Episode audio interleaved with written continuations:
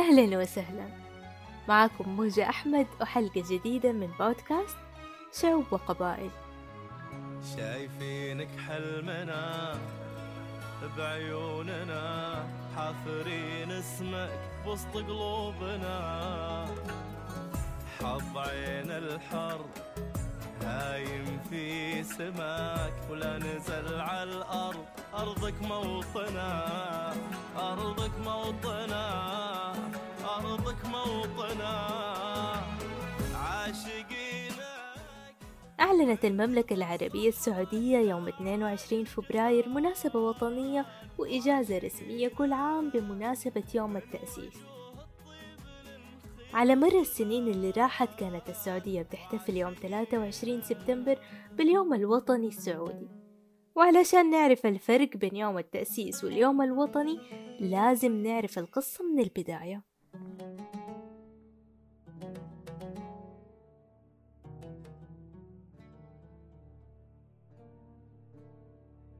كانت شبه الجزيرة العربية عبارة عن قبائل تحت حكم الخلفاء الراشدين وبعدهم الدولة العباسية والفاطمية والعثمانية. وفي فترة حروب الدولة العثمانية مع أوروبا والدولة الصفوية بدأت تضعف سيطرتها ونفوذها في شبه الجزيرة العربية. وبدأوا الولاة يتمردوا على سلطتها ويطلبوا الاستقلال. وفي وسط القرن الخمسة عشر هاجر الجد الأكبر لأسرة آل سعود مانع بن ربيع المريدي من القطيف إلى نجد وأسس إمارة الدرعية.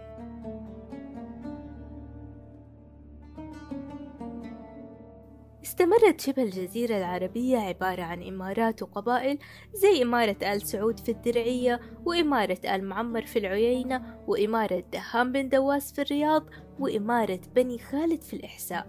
وبدأت شبه الجزيرة العربية تعيش حالة من التفكك وانعدام الأمن والفوضى وعدم الاستقرار السياسي والاجتماعي بالإضافة كمان للانتشار الكبير للبدع والخرافات.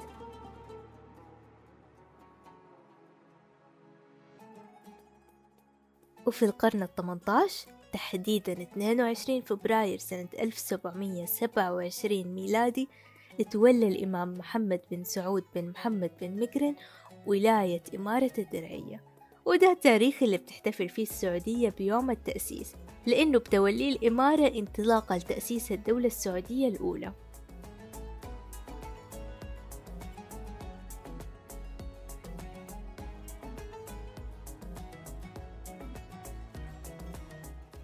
الفترة ظهر الشيخ محمد بن عبد الوهاب اللي كان بيدعو الناس للتوحيد والتخلص من البدع والخرافات اللي انتشرت أثناء حكم الدولة العثمانية.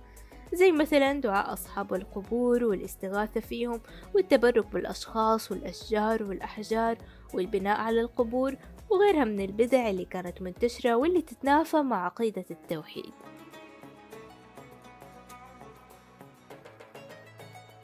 بدأ الشيخ دعوته في حريميلاء وقبل دعوته فيها كتير من الناس. وصاروا يجوا كمان ناس من برا حريملاء علشان يحضروا دروسه ومجالسه. ولكن طبعا بدأ يظهر الرافضين للدعوة حتى إنهم حاولوا قتله. فخرج الشيخ من حريملاء للعيينة وعرض على الأمير عثمان بن معمر دعوته فقبلها الأمير وتعاونوا على نشر الدعوة والأمر بالمعروف والنهي عن المنكر. وإزالة آثار البدع والخرافات حتى إنه هدم القبة اللي كانت على قبر زيد بن الخطاب في العيينة.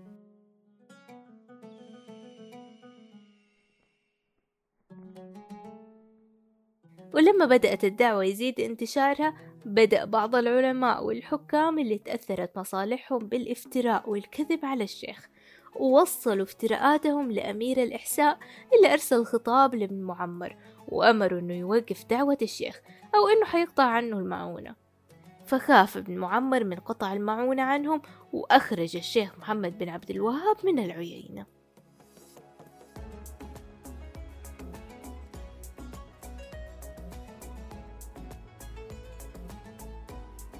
انتقل بعدها الشيخ إلى الدرعية مقر آل سعود. وتم الاتفاق المعروف بميثاق أو اتفاق الدرعية سنة 1744 بين أمير الدرعية الإمام محمد بن سعود والشيخ محمد بن عبد الوهاب. وكان الاتفاق على الدعوة وتصحيح العقيدة وإنشاء دولة موحدة تطبق الشريعة الإسلامية اللي هي الدولة السعودية الأولى وعاصمتها الدرعية.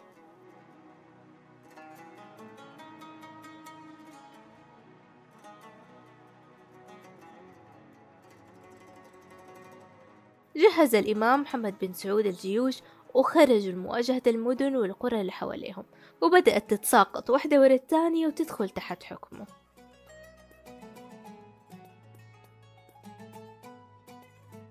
توفى الإمام محمد بن سعود سنة 1765 ولكن استمر الأئمة من بعده بتوحيد معظم مناطق شبه الجزيرة العربية وبسط نفوذهم فيها.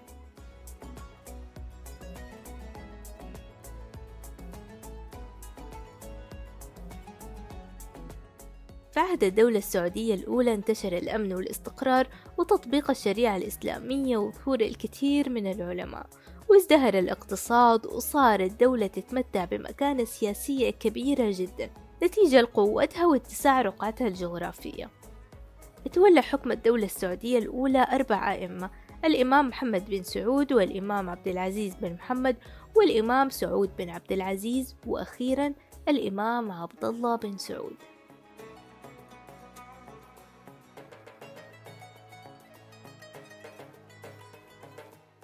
بدأت الدولة العثمانية تخاف من أنه يوصل نفوذ الدولة السعودية إلى العراق والشام اللي كانوا تحت حكمها. فأرسل السلطان العثماني سليم الثالث أوامر إلى ولاة البصرة وبغداد والشام إنهم يرسلوا حملات للقضاء على الدولة السعودية. ولما فشلوا اتجه لوالي مصر محمد علي باشا وطلب منه استرداد الأراضي العثمانية الحجازية من الدولة السعودية. فأرسل محمد علي الحملة بقيادة ابنه طوسون باشا واستمرت الحرب العثمانية السعودية سنين طويلة لين ما توفى طوسون باشا ورجعت استؤنفت الحرب مرة تانية بقيادة الإبن الأكبر لمحمد علي إبراهيم باشا.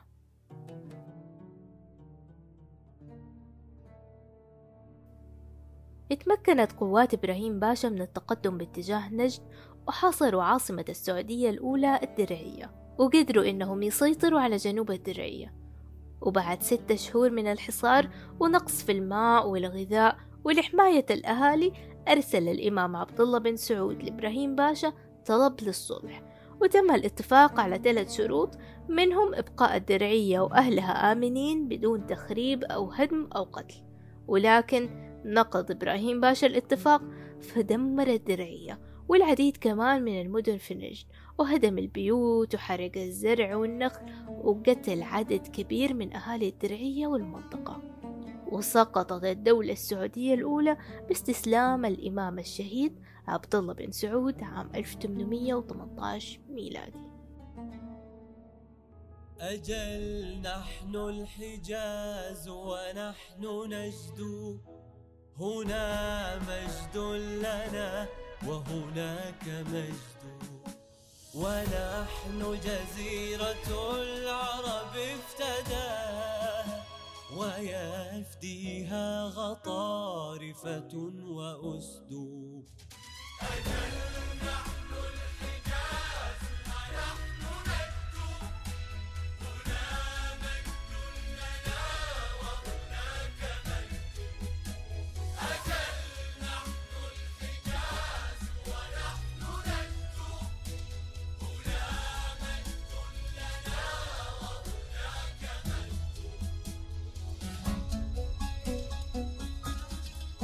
على مر السنين اللي بعدها كان في العديد من المحاولات لقيام دولة سعودية جديدة ولكن كلها باءت بالفشل لين سنة 1824 ميلادي قدر الإمام تركي بن عبد الله من تأسيس الدولة السعودية الثانية لما انسحب الجيش المصري العثماني من شرق شبه الجزيرة العربية لانشغاله بالحرب ضد استقلال اليونان على العثمانيين وتم ضم كامل أقاليم نجد والقصيم وحائل والإحساء ولكن على عكس الدولة السعودية الأولى كان توسع الدولة السعودية الثانية يعني محدود وكانت تسمى بإمارة نجد وعاصمتها الرياض.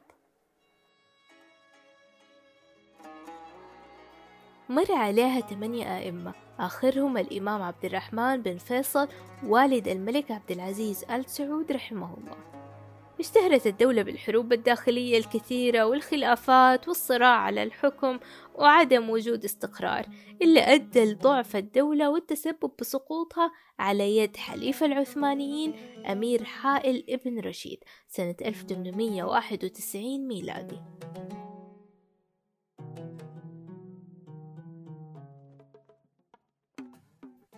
استقر بعدها الإمام عبد الرحمن بن فيصل هو وأسرته في الكويت بعد ما وافقت الدولة العثمانية على إقامته هناك. واستمرت الرياض تحت حكم آل رشيد بدعم من الدولة العثمانية 11 سنة.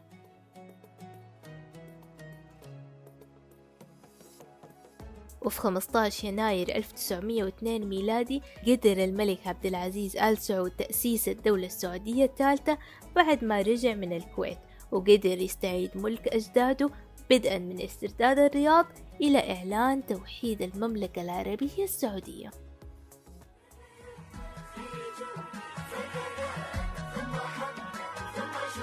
جودي جودي.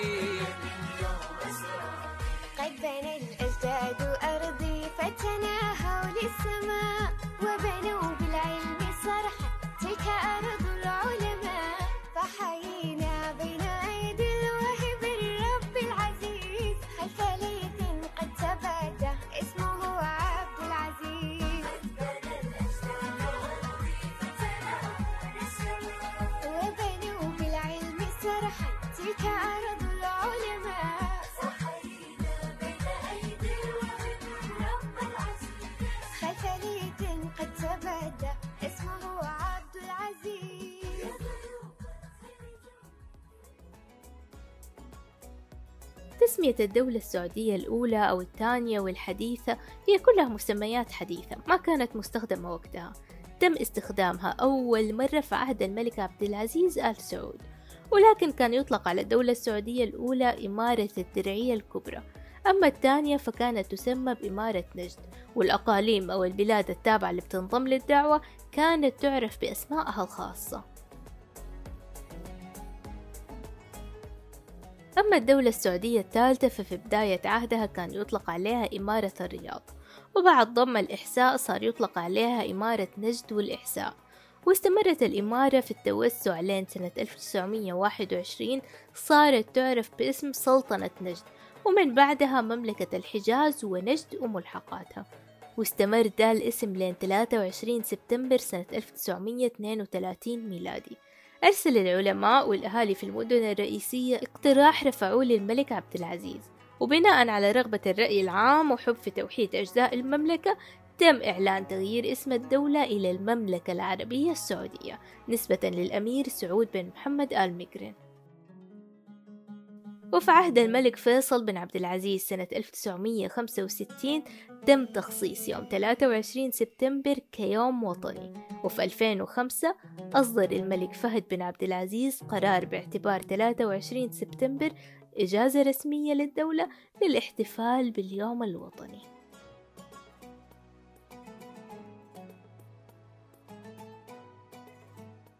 وزي ما تطور اسم الدولة فكمان اتطور لقب مؤسسها عبد العزيز آل سعود. من أمير إلى سلطان لملك الحجاز ونجد وأخيرا ملك المملكة العربية السعودية.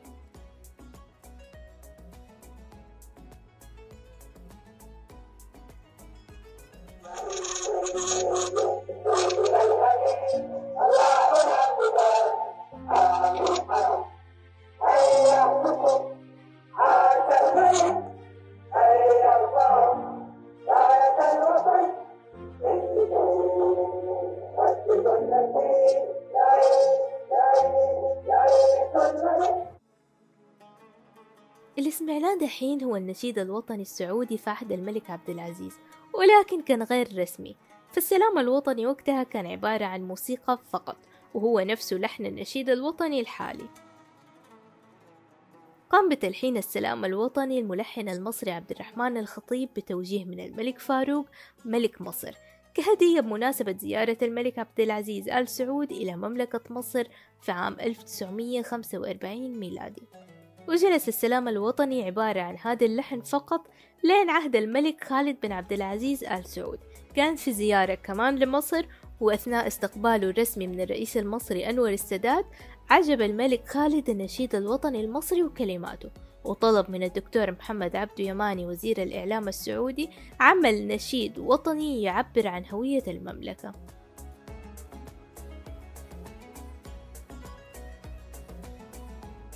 تم تكليف الشاعر إبراهيم خفاجي بكتابة كلمات النشيد على شرط أنها تتوافق مع موسيقى السلام الملكي إلا قام بتلحينه عبد الرحمن الخطيب وعدم وضع لحن جديد.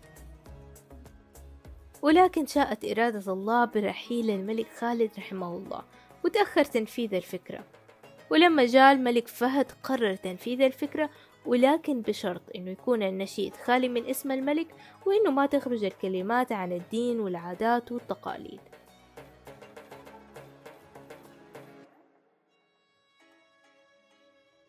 وبعد ستة شهور انتهى إبراهيم خفاجي من كتابة الكلمات وتولى الموسيقار السعودي عمر العامودي مهمة تركيب الكلمات على موسيقى السلام الملكي.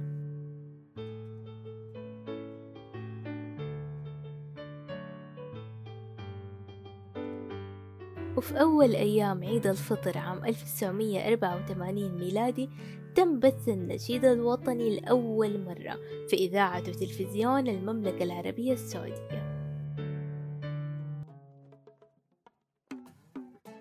واليوم 22 فبراير 2022 ميلادي والأول مرة يتم الاحتفال رسميا بيوم التأسيس.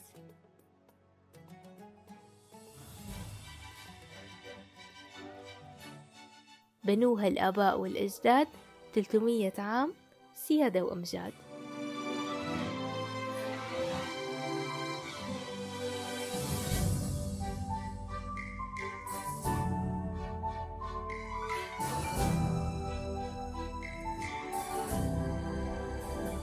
قدام ما نرجع ورا طبع السعودي من قدم راح علم اللي ما درى بارواحنا نفدى العالم ما نرجع ورا.